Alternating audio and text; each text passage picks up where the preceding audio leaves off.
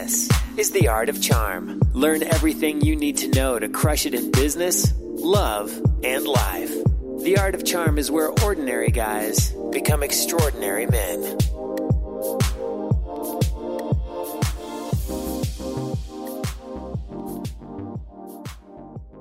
Welcome to The Art of Charm. I'm Jordan Harbinger. The Art of Charm brings together the best minds in the industry to teach you how to crush it in life, love, and at work. Imagine having a mix of experienced mentors teaching you their expertise and packing decades of research, testing, and tough lessons into a concise curriculum. We've created one of the premier lifestyle programs available anywhere, and it's free. This is the show we wish we had a decade ago. The show is about you, and we're here to help you become the best you can be in every area of your life. Make sure to stay up to date with everything going on here and get some great stuff that we can't or won't share on the show by signing up for the newsletter at theartofcharm.com. And if you're new, learn more about what we teach at our live programs by checking out the toolbox at theartofcharm.com/toolbox. That's where we've got a lot of fundamentals like body language, eye contact, vocal tonality, dating stuff, attraction material, networking material, negotiation material, relationship management, breakups, all that stuff that we'd wish we'd learned and mastered years ago. And we've got our live programs running every week here in Los Angeles, California. In fact, this time around, we've got guys from Israel, Brazil, U.S., Canada, and Europe, although I can't friggin' remember where he is from. I want to say Austria. Should have looked that up. But anyway, as you get a feel, we got an international contingent this week as usual. Details on our boot camps at theartofcharm.com/bootcamp, or give us a call here in the office, 888-413-7177, or email me, jordan@theartofcharm.com. I read everything, and I'm looking forward to meeting you here at AOC. Again, I've got Jason, one of the Jasons anyway, our tech Jason, Jason DeFilippo of Grumpy Old Geeks, helping to co-host this one. We're talking with Steven Rambam. This guy was he was salty. What do you think, Jason? He was like a salty private eye.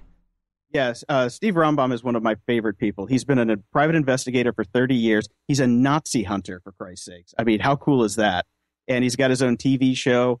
He's just one of the coolest guys. He speaks at hacker conventions talking about privacy and anonymity. I just love this guy to death. So I was tickled pink when you offered to have me come back on this one. Yeah, no, definitely think he's super interesting. We talk a little bit about fraud, but also we get into how fraudsters think, some of the kind of advanced frauds and crimes, financial stuff, not like the high market white collar stuff, but like con men conning companies out of tons and tons of stuff, and kind of the mindset behind fraudsters, and then as well how we can protect ourselves against some of this stuff. And man, it's always surprising how dumb people have to be to fall for some of this stuff, but then some of the stuff is so complicated that I can see anybody, I mean, even companies that do some of their diligence, fall for some of this. But as he explains in the show, there are ways to protect yourself. So enjoy this one with Steve Rambam.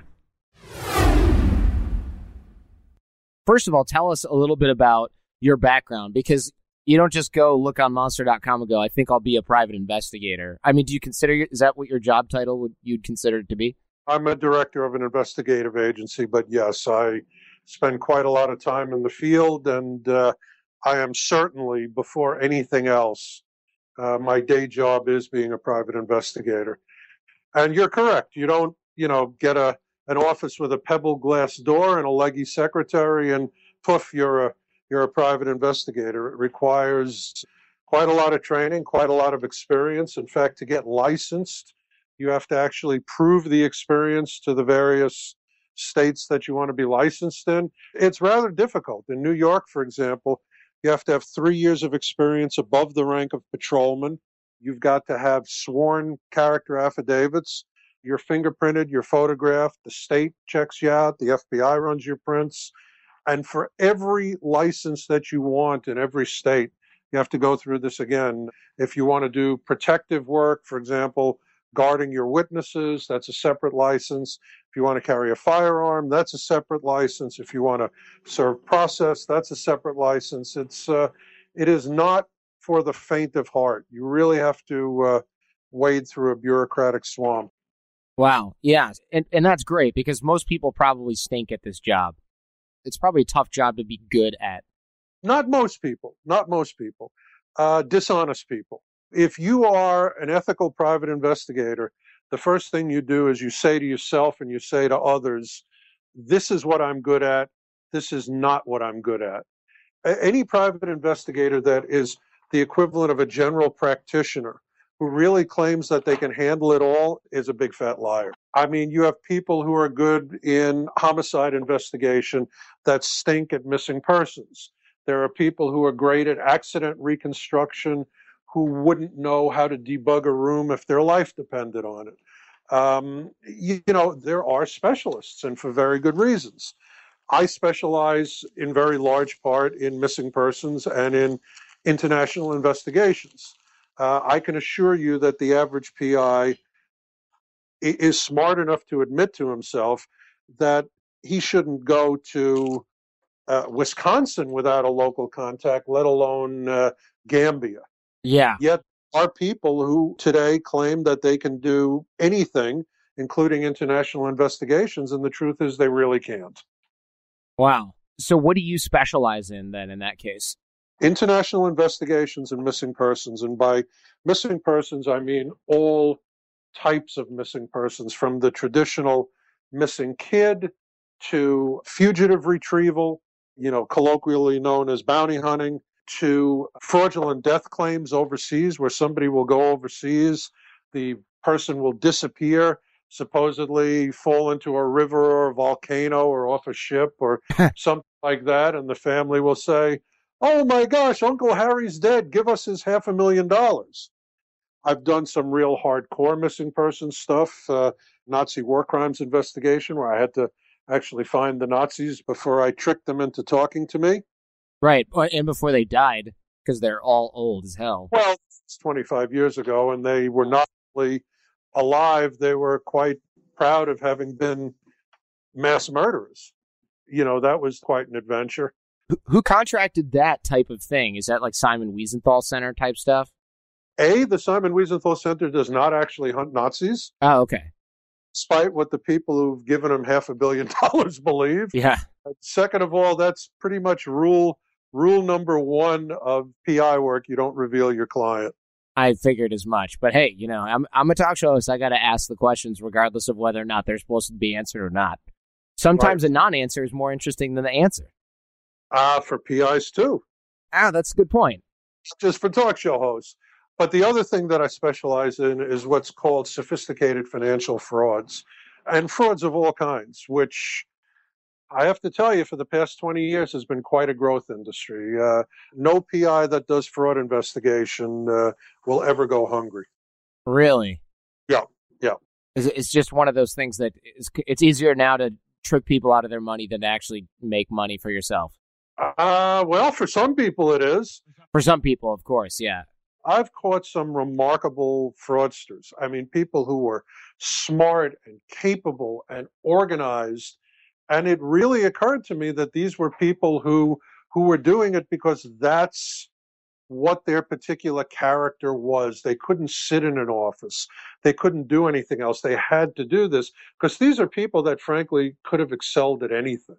These are guys that if they put in 30 years into some legit career, the way they did into becoming the best fraudster on the planet, they would have been a Fortune 500 CEO, no question about it.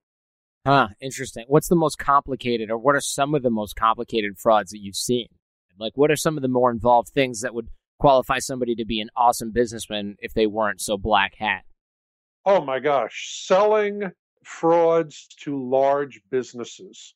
Being so good that you can survive some level of due diligence and sucker a hungry, careful, experienced business into giving you a brokerage fee of $500,000, and then afterwards getting away with it, not leaving a way for this company to pursue you. Wow, and making it look like that something fell through that was beyond your control and still entitles you. That's exactly right. It wasn't my fault. I gave you the standby letter of credit. I gave you the contact to buy the discounted debentures, a funding confirmation to fund the new factory that you want to build in Bubawanga, whatever, and you just didn't properly take advantage of it, or you didn't generate the other stuff that's needed for this deal to go through. So sorry, you know, best of luck to you. And sometimes these guys are so good that they actually managed to take the guy for a second go round. Wow. Wow, that's incredible. But I can see where it would be easy enough to get fooled twice, especially if it's like, wow, this poor guy went through all this trouble. Well, at least he got his fee. Meanwhile, this guy is in cahoots with the whole fake organization. Right. And let me tell you, a lot of it is, if you've ever seen the movie The Sting, a lot of it really is like that. There is this high-level international, I'll call it a consortium of fraudsters, where you have all over the world, you have really good scam artists that are in a loose association with each other. So, for example, if you do what used to be called a prime bank guarantee fraud, now it's called a funding scam, where the roper, the guy who contacts the sucker, is in your hometown. Let's say you're in San Francisco, right? So you are a guy who needs a funding source, or you're a guy who's looking for an investment. And you bump into a guy in a bar or a club or somewhere in San Francisco, and you start just out of the blue talking to, he says, this is amazing. This is what I do. Look, I will hook you up with a broker in Chicago who can take care of this for you. So he passes you on to a guy in Chicago. And the guy in Chicago says, okay, well, I represent so-and-so in London, who's associated with one of the top prime banks in London. They pass you on to this guy in London indirectly, who has contacts with London's top prime banks. Anytime you hear the word prime bank, run like mad in the other direction, because it's a fraudster term. There's no such thing. So, and in fact, these scams are known in the law enforcement community as prime bank scam. Okay. So then that person, you've now gone through from San Francisco to Chicago to London. The guy in London generates a bank document for you from Bank de Gang Negara, which is a real bank, by the way. Okay. I thought you were just really creative with your... It's like a joke. Yes, I know. I figured I better tell you that. In Indonesia. So you are going to take this bank guarantee, which is essentially a standby letter of credit, and you are going to use it to buy bonds. But the bond dealer never shows up because he's part of the scam. They give him a piece of the action to just disappear. And then finally he comes back to you one day before the deadline for the letter of credit to expire. And he says, I can't get this for 2 more weeks, but in 2 weeks I can have it. I'm not going to take your money. I've refunded your money. So then the original scammer comes back to you and he says, well, I'm sorry, you only paid for an LC, a letter of credit, that's good for 40 weeks. There's 2 things you can do. We can either let this ride for 1 more day, and I'm sorry, you've lost your money, or we can renew it for another 40 weeks for 50% more. So if you're a big enough sucker, you give them another $200,000 to $500,000 more, depending on what you originally paid. And I can assure you the bond guy never shows up. Or if you realize you've been snookered, what do you do now? You go to the guy in San Francisco, you didn't give him any money. The money went to the guy in Chicago. The guy in Chicago says, I didn't deliver you a document. I passed you on to a guy in London, England. Right. I just referred you. Yeah. The guy in London, England says, if you're saying this document isn't legit, I'll certainly check it. Or if you're saying there's been a problem, I'll certainly check it. But it sounds like you didn't perform your end of it. So then you go to the cops. What cops do you go to? You go to San Francisco Police Department? No detective in the San Francisco Police Department is going to want this case. Too complicated, too confusing. Sounds like you need to find a civil remedy. Right. This is a business dispute, not a crime. But let's say magically you find the one cop in 10 million local cop that will take this case. Or let's say you go to the FBI and they don't ignore you like they ignore everyone who's not a congressman. Right. Where did the crime occur? Did it occur in San Francisco? Did it occur in Chicago? Did it occur in London? Did it occur? Was it a fraudulent bank document in Indonesia? I mean, are all of these other people suckers also? And there's some big master criminal issuing fake bank documents in Indonesia? It is a nightmare to investigate. It's a nightmare to get courtroom quality introducible evidence. And it's a bigger nightmare to actually put your hands on somebody to prosecute. Right. And of course, at the end of the day, even if you did get all that stuff in order somehow, nobody really has an interest in helping you unless you're going to pay probably more than you lost, because the victim of this crime is some rich investor guy. So that there's no public or anything.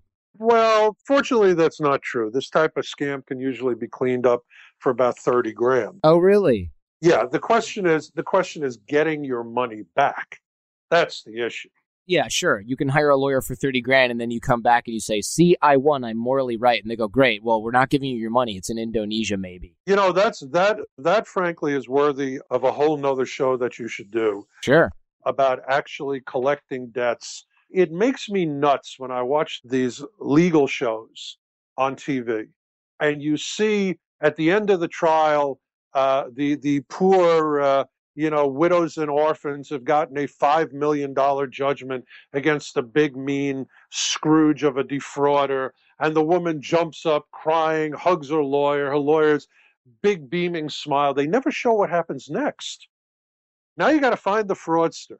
Now you got to find the fraudster's assets. Now you got to seize the fraudster's assets. If the fraudster is in a state like Texas, you can't take his house. You can't take his car, his truck. You can't take $30,000 from his bank account. I mean, there's so many things that you can't do.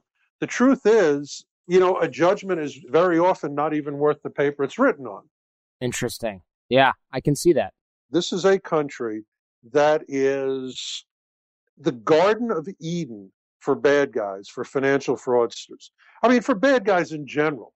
And I have to tell you, as a private investigator, it's not that I'm pumping up the PI profession, but the fact of the matter is that PIs fulfill a critical role in the justice community. There are 1 million instances, probably literally 1 million, instances every year where people fall between the cracks and issues and incidents fall between the cracks and law enforcement can't pursue them or just won't pursue them because they have to do law enforcement triage. They're not going to go pursue a guy in a nonviolent crime where some big company's been hurt when they've got 4 murders, a rape, and a bank robbery sitting on their desk that they're still working on. So it really is, cop triage. I mean, private investigators grab these guys, bring them to justice, recover the money. Private investigators find missing kids, put bad guys in jail, get innocent people out of jail.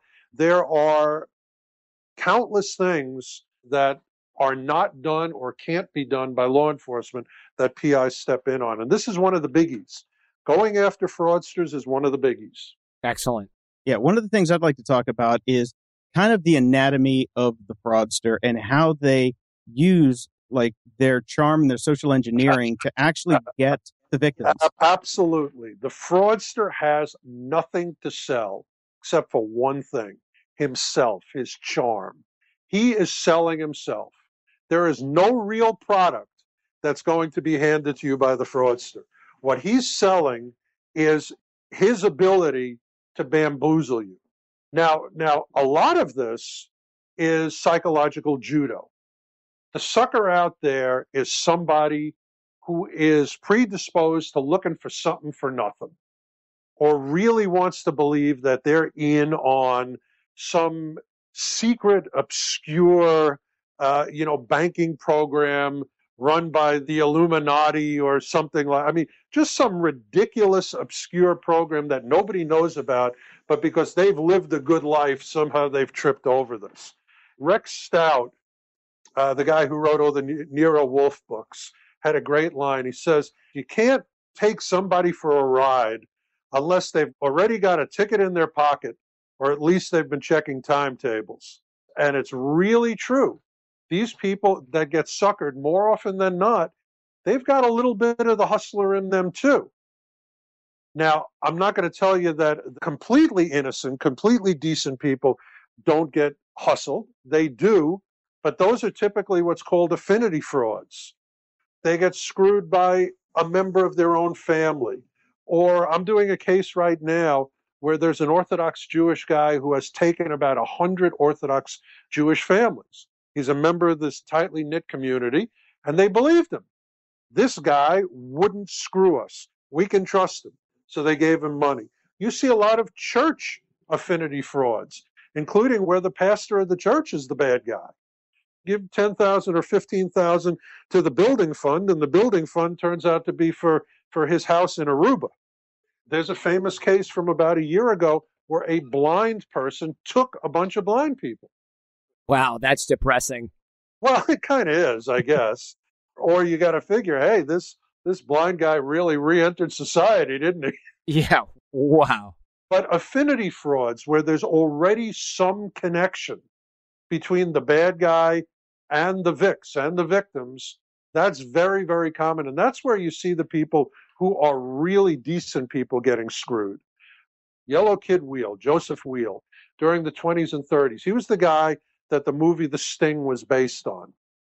And everybody he hustled and everybody he took was already halfway towards joining in on that scam.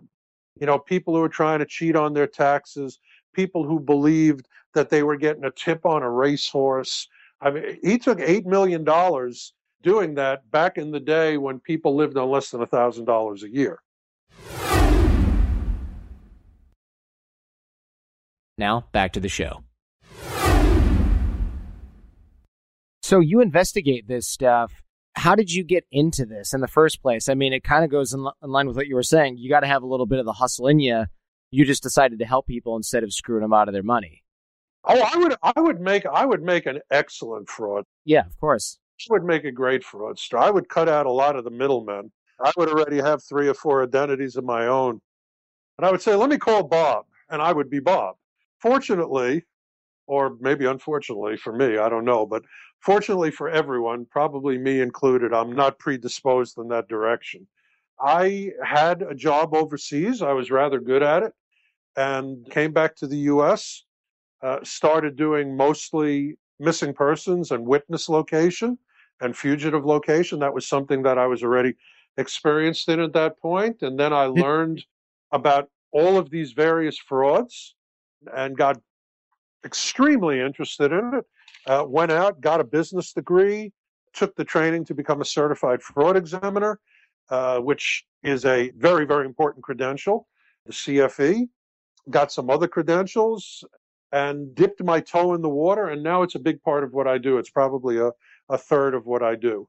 I heard on another show that you really dug your feet in with farm equipment, like farm equipment thefts in Texas. That was an accident. That was an accident. When I came back from overseas, I was sitting around, not doing much, and got a call from a buddy of mine who was down in Texas. He said, hey, why don't you come down and visit me? I said, yeah, okay, why? And he said, well, in my area, and he was right on the border. He was in what's called the Valley in Texas, right on the Mexican border. He says, guys are coming across the border with flatbeds, and they're loading up farm equipment and driving it back into Mexico, and in one night, a farm is losing a couple of $100,000 piece of equipment. Now it's probably $1 million piece of equipment. He said, come on down here, help us catch the guys. You know, I promise you all the beer you can drink. And I had nothing to do, got on a plane.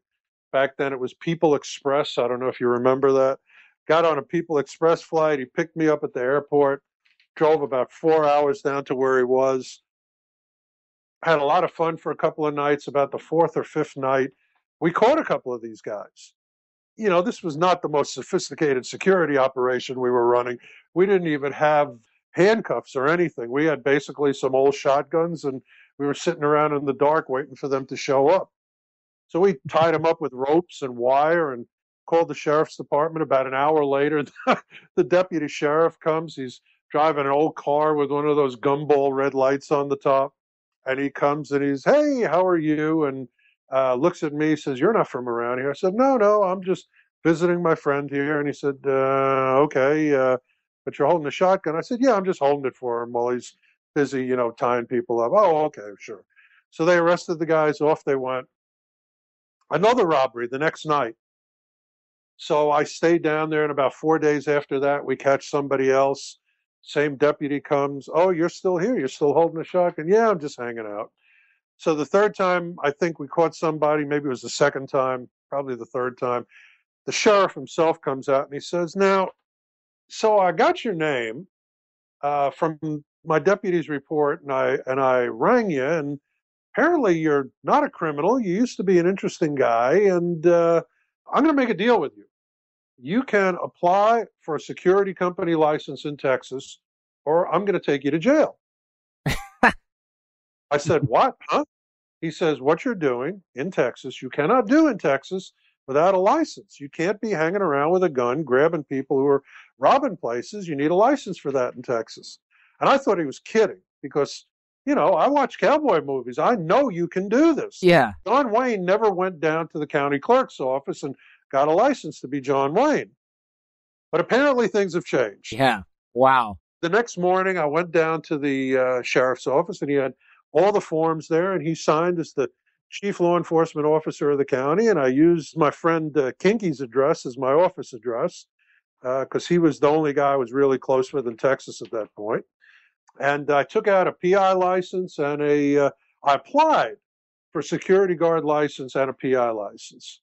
I applied for the PI license first because I felt like I was more of a PI. Yeah. Through some enormous mistake on the part of Texas, they gave me a license. Now, 30 years later, literally, I'm starting about my 30th year with a license. I'm licensed in Louisiana and in New York, and permits to work in some other countries. And I could have ended up doing anything else. I mean, I was supposed to, when I came back to the real world, I was supposed to actually go to medical school. Boy, am I glad I didn't do that. I've been a terrible proctologist. Although that's sort of what I do now in some cases. Yeah. Investigate deeply. Yes, I do. but no rubber glove needed. No. So this brings me to my next questions, where you definitely are a field guy. If you're working out in Texas holding shotguns on people who are stealing farm equipment, you're not the kind of PI that sits behind a desk and just types all day. You're definitely a field guy. That's not typical PI stuff either. I mean, not a whole lot of shotguns involved in PI work ever. You know, when I train new investigators, which I do sometime, I tell them it's not like on TV where you're going to be throwing people through windows or pulling guns. If anybody's gone flying through a window or you find yourself with a gun in your hand, you've screwed up. You have screwed up. You have not done enough advanced planning. You have not listened to the little voice in the back of your head that's going, don't be an idiot. Don't go there. Bring backup. You got to listen to that little voice.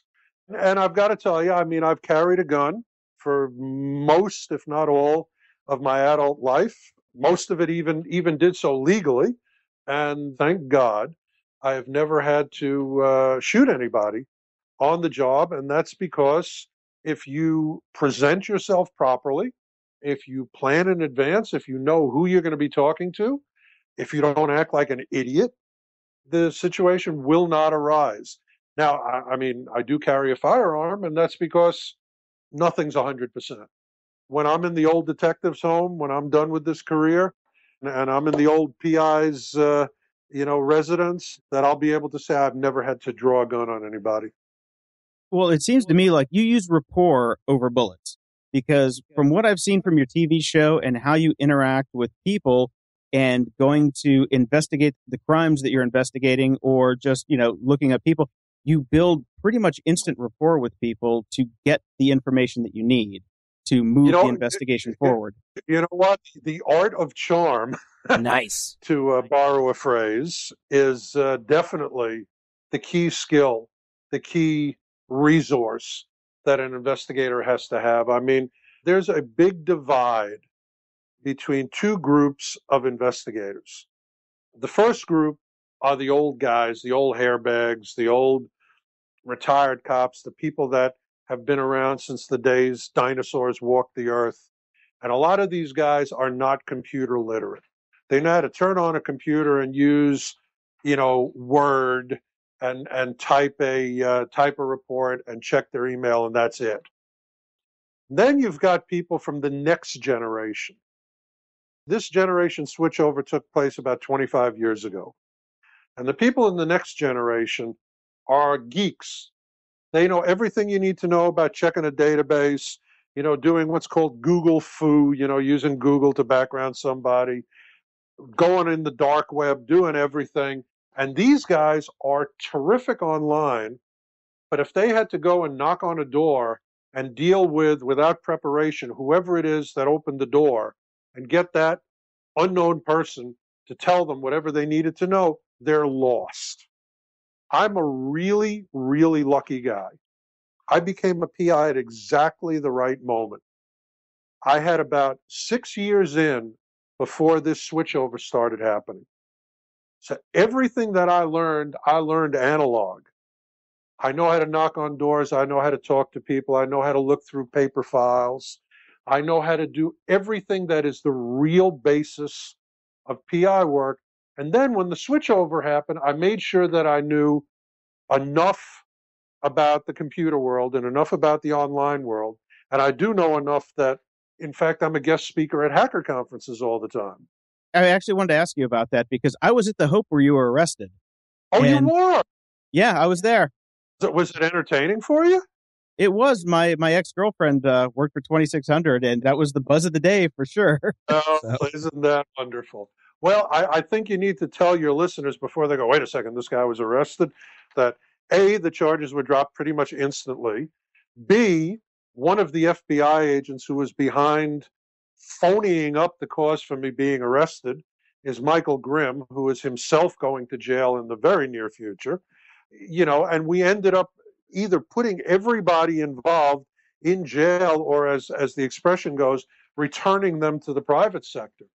That the two federal prosecutors that were suckers enough to have backed this boneheaded play themselves lost their jobs.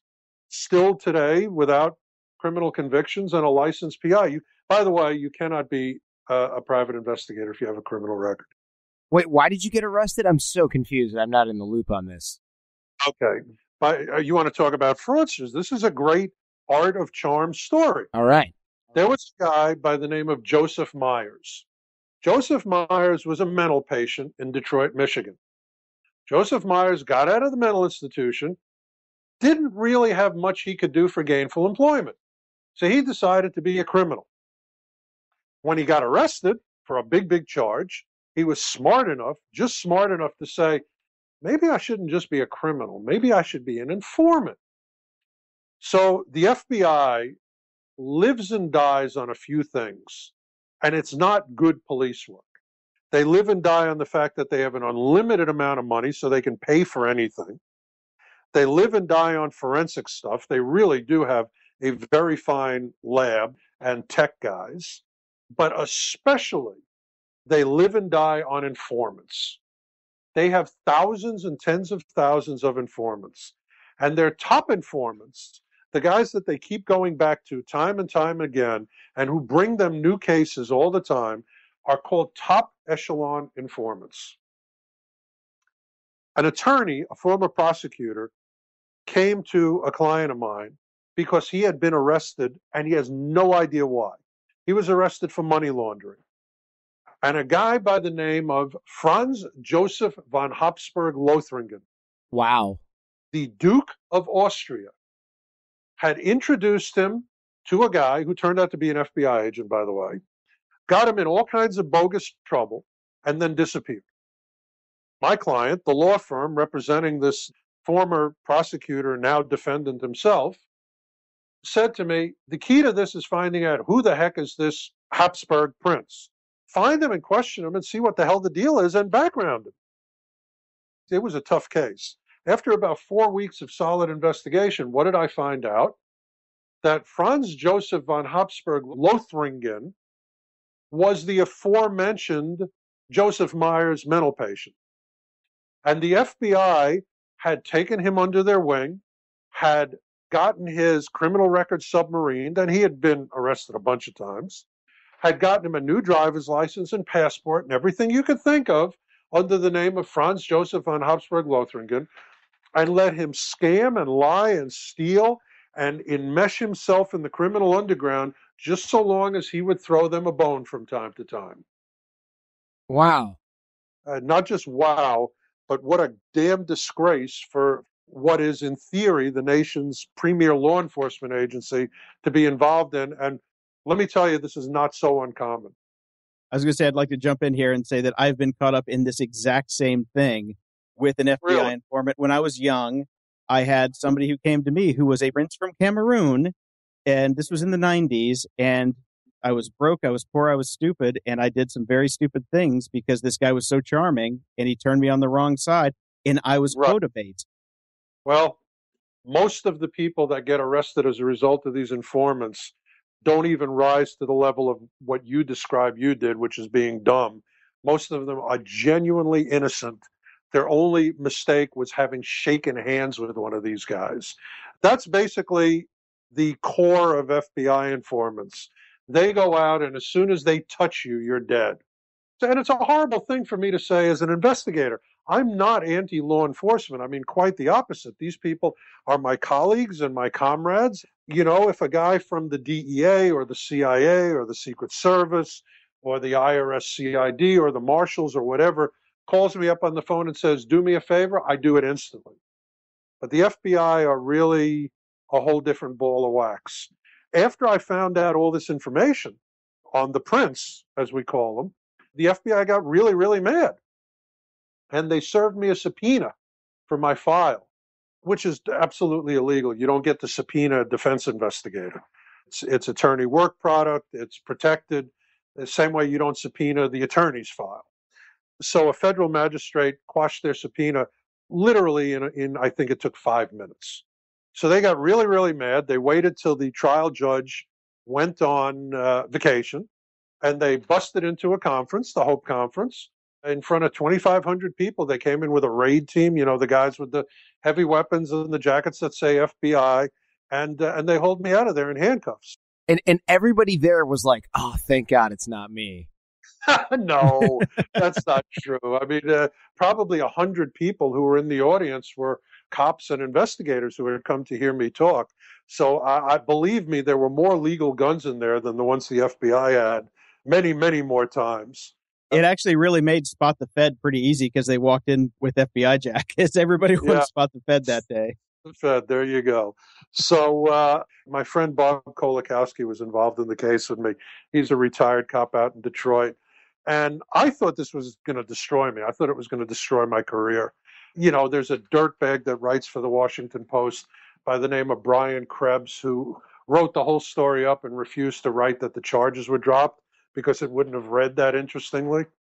And I thought that I was screwed. I mean, when the Washington Post says you're a criminal, well, I mean, they got Nixon, so you must be a criminal.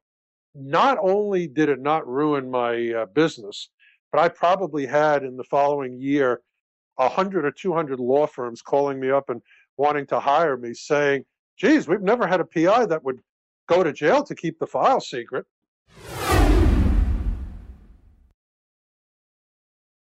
All right, back to the show.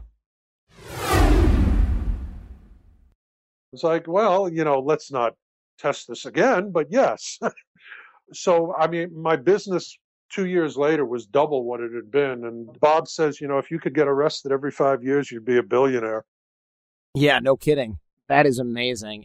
You know, they thought it was going to ruin your career too, but the thing they didn't realize is the more persona non grata you are, according to any sort of official body, the more cred that gives you at any hacker conference. Well, hackers are my friends, and we learn a lot from each other, but they are not my usual clients. My usual clients are other investigators or insurance carriers or for that matter, law enforcement agencies.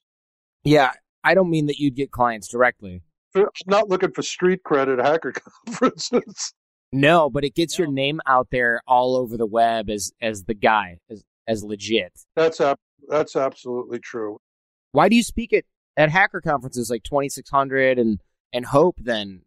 I speak on things of mutual interest, like keeping information open and privacy issues, certainly IT security issues. I'm speaking, in fact, let me give a shout out to some guys. I'm speaking at B-Sides Vancouver. If any of your listeners are on the west coast of Canada, I'm speaking there mid-March. Nice. Yeah, tons of people who listen to this show go to these things too. So, now that I'm doing the TV stuff, which... Yeah, tell us about your show. Well, it almost didn't happen. I mean, I had to make a career decision.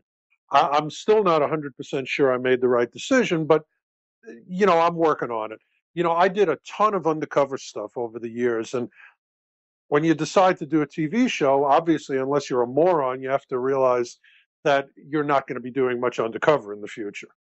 So I made that decision that I was going to dump the undercover stuff, except for real, you know, short-term undercover pretext investigations where you show up and you play your role and you get the information on the spot. You don't go back for a second bite of the apple. I agreed to take the show, and Discovery ID said, all right, we'll do a deal with you. The first season needs to be mostly reenactments. You get to do some real stuff, but a lot of the witness interviews and things like that, we're not going to put it on air. And I said, that's great, because a lot of the people, you can't actually show their faces.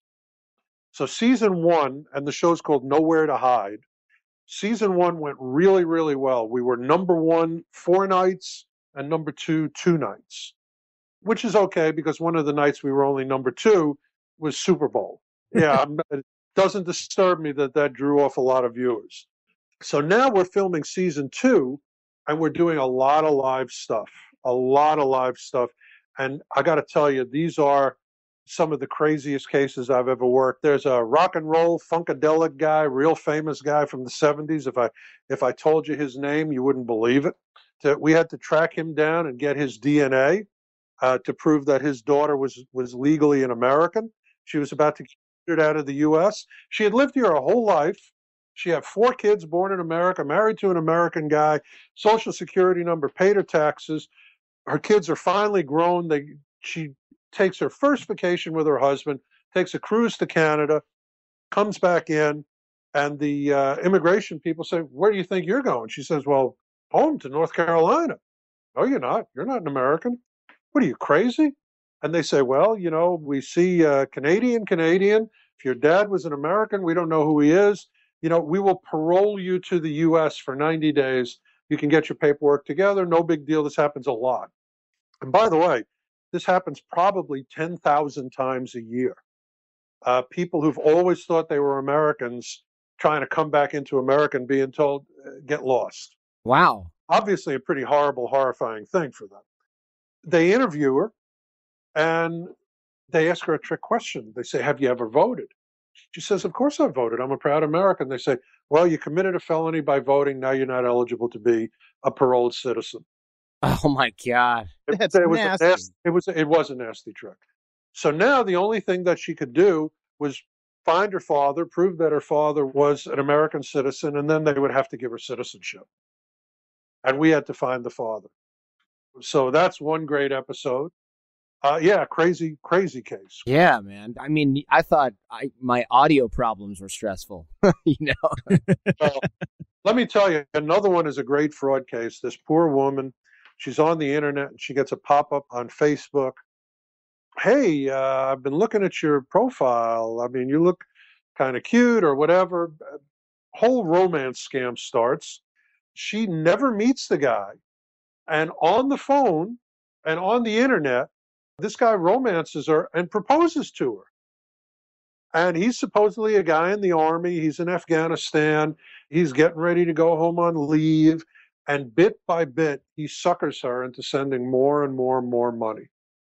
And this is just a nice woman who's looking for romance, looking for love, looking for a husband. She's 41 years old. She's getting a little nervous about, you know, is she going to die alone? This guy scams her out of a ton of money. You know, I need a phone sent to me. I need this. I need that.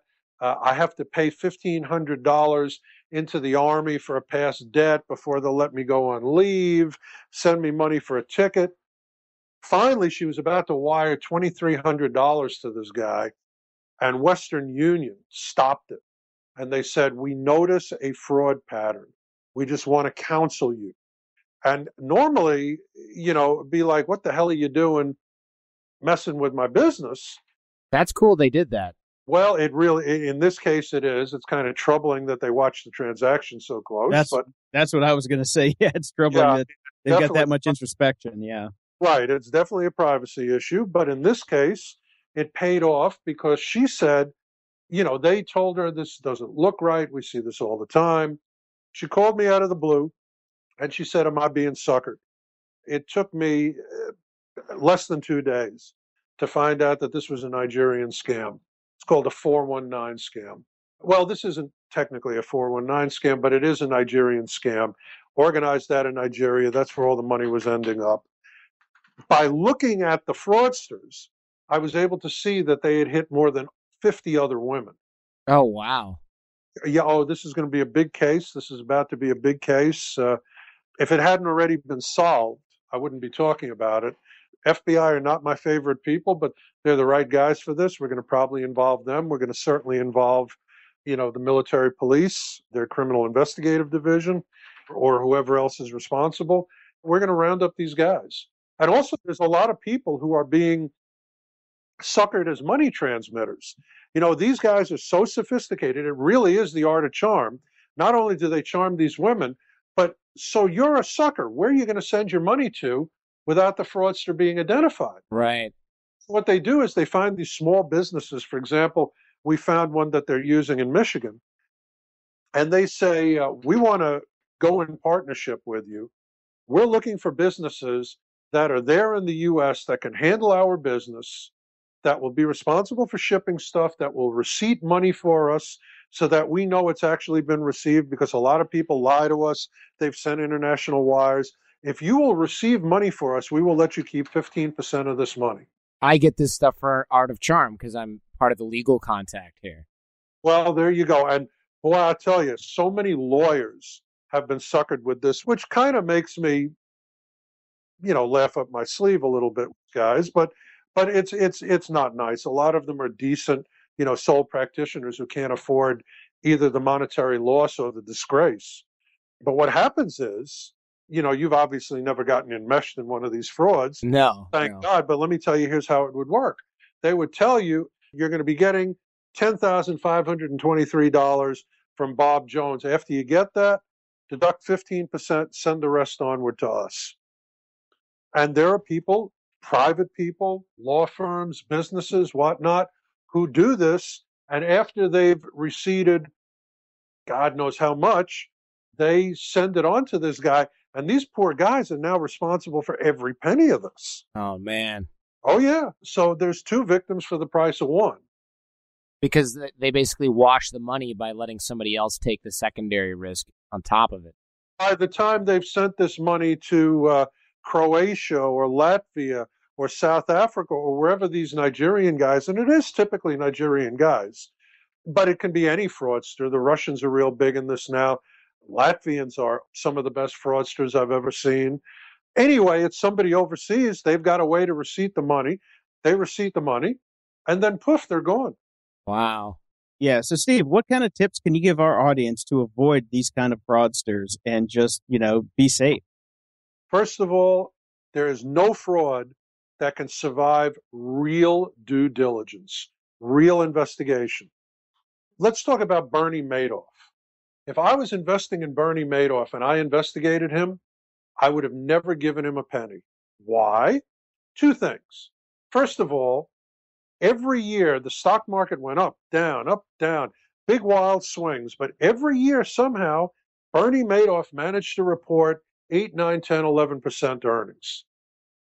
The stock market didn't affect him. He was literally bigger than the stock market. Not possible. Not possible. I can tell you I was doing a fraud case with a guy from the SEC because the SEC was involved because of issuing of unregistered securities, fake bonds.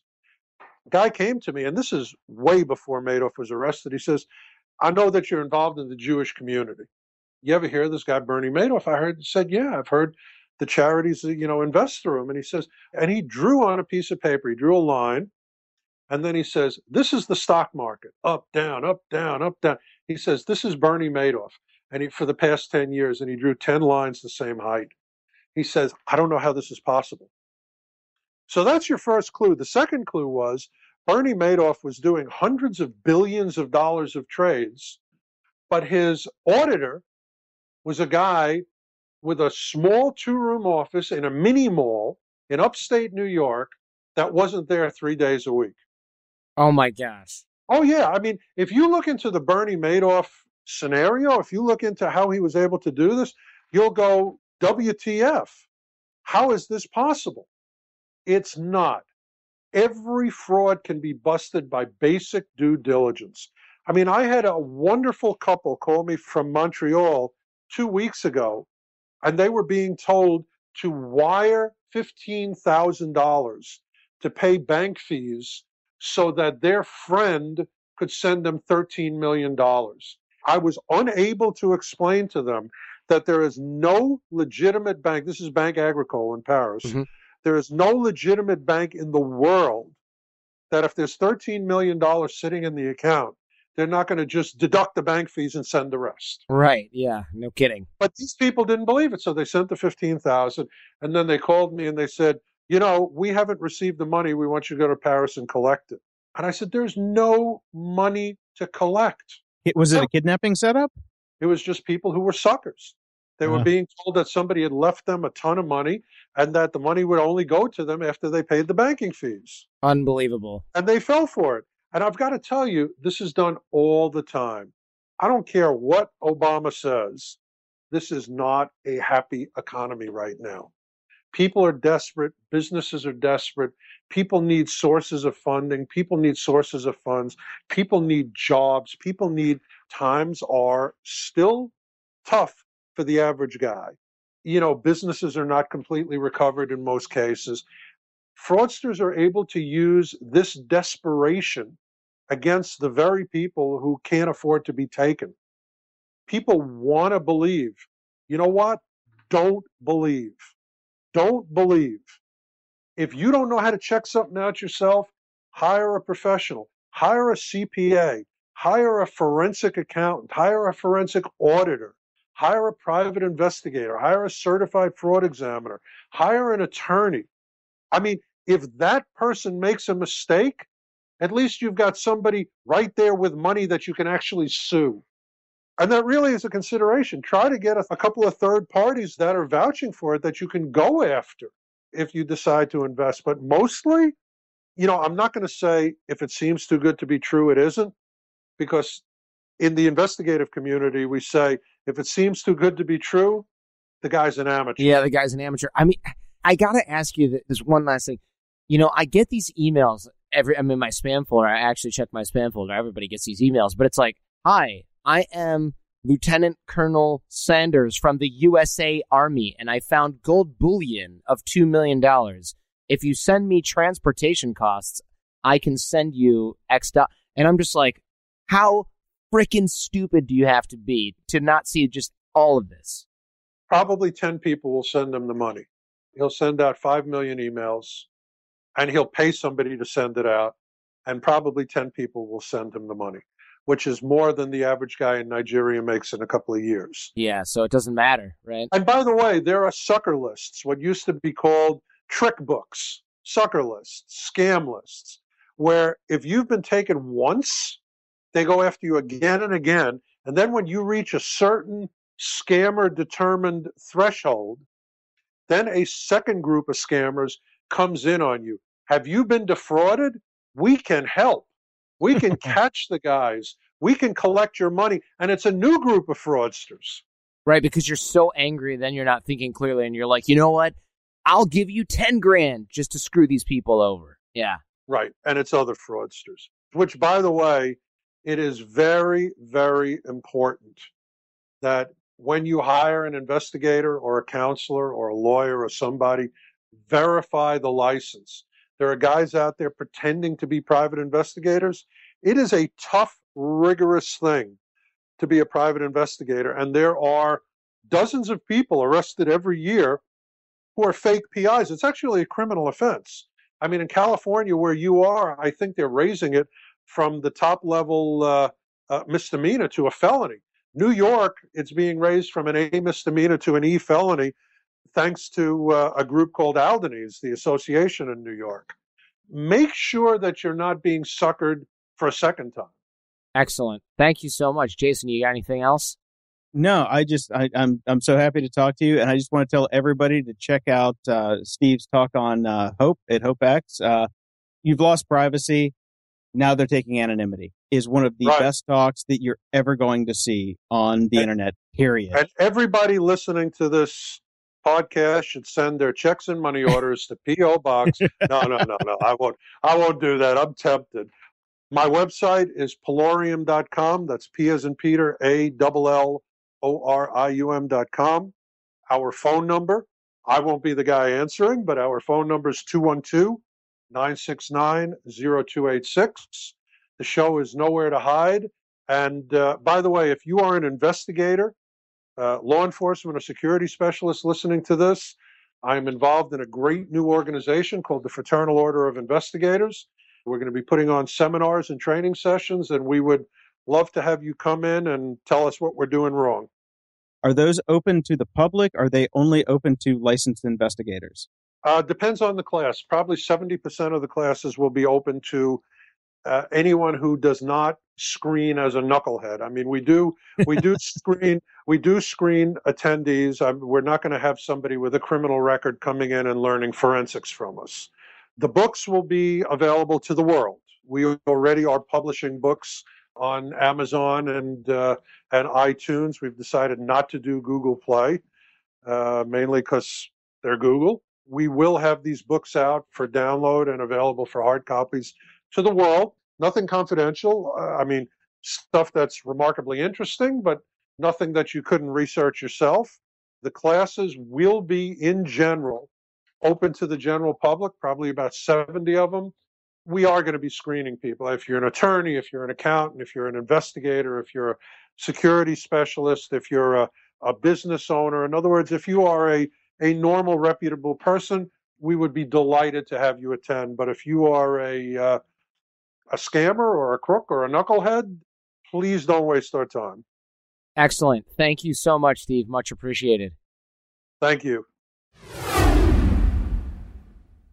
That was a good one. I can imagine him sitting on this farm or whatever in Texas with like a shotgun and the sheriff showing up and being like, yeah, I don't think so, guys. Get this New Yorker out of my jurisdiction. Or make him legit. That was such a cool story, wasn't it? It was, and I can totally see how the sheriff was like, listen, man, I can't let you sit here operating straight up vigilante style. He is a salty guy, man. Like, I wouldn't want to mess with a guy like that for sure. But, you know, one thing I thought was pretty cool was the fact that, like, there's people like him out there where if you need something found or done, there's not a whole lot of people you can call that are going to be capable of doing that. Oh, definitely. And the private investigators that you think of from the movies are not like what real PIs are like. And that's what one of the cool parts is about talking to this guy, is that you really kind of get a sense of what they do and how integral they are to the actual justice system. When the cops aren't going to help you, you call a guy like Rambam and he's going to go out and work for you and either find the people that took your money or get it back, or, you know, it's just very cool. It's like the A-Team without Mr. T. Yeah, exactly. If you have a problem and if no one else can help and if you can find them, maybe you can hire Steve Rambam. Excellent stuff. Show feedback and guest suggestions. The show's a fanarchy. It's run by you. We rely on you to help keep our finger on the pulse. So if you know someone who's a good fit for the show, like Steve was, let us know. I'm Jordan at theartofcharm.com. Jason, you suggested this guy, right? Yeah, absolutely. He's got a TV show on the ID Network called Nowhere to Hide. And I've seen him speak at 2600 before for the Hope Conference. So he's got a new season coming out. Check him out. And we'll have links to all of his stuff in the show notes. He was super cool. I'm so glad we could get him on. Excellent. And, of course, if you enjoyed this, don't forget to thank Steve on Twitter. We'll have that linked in the show notes as well. And boot camp details for our live programs at theartofcharm.com/bootcamp. If you're listening but you're not subscribed, get that handled. Of course, we have our iPhone and Android apps available at theartofcharm.com/iPhone/Android, whatever platform you're on.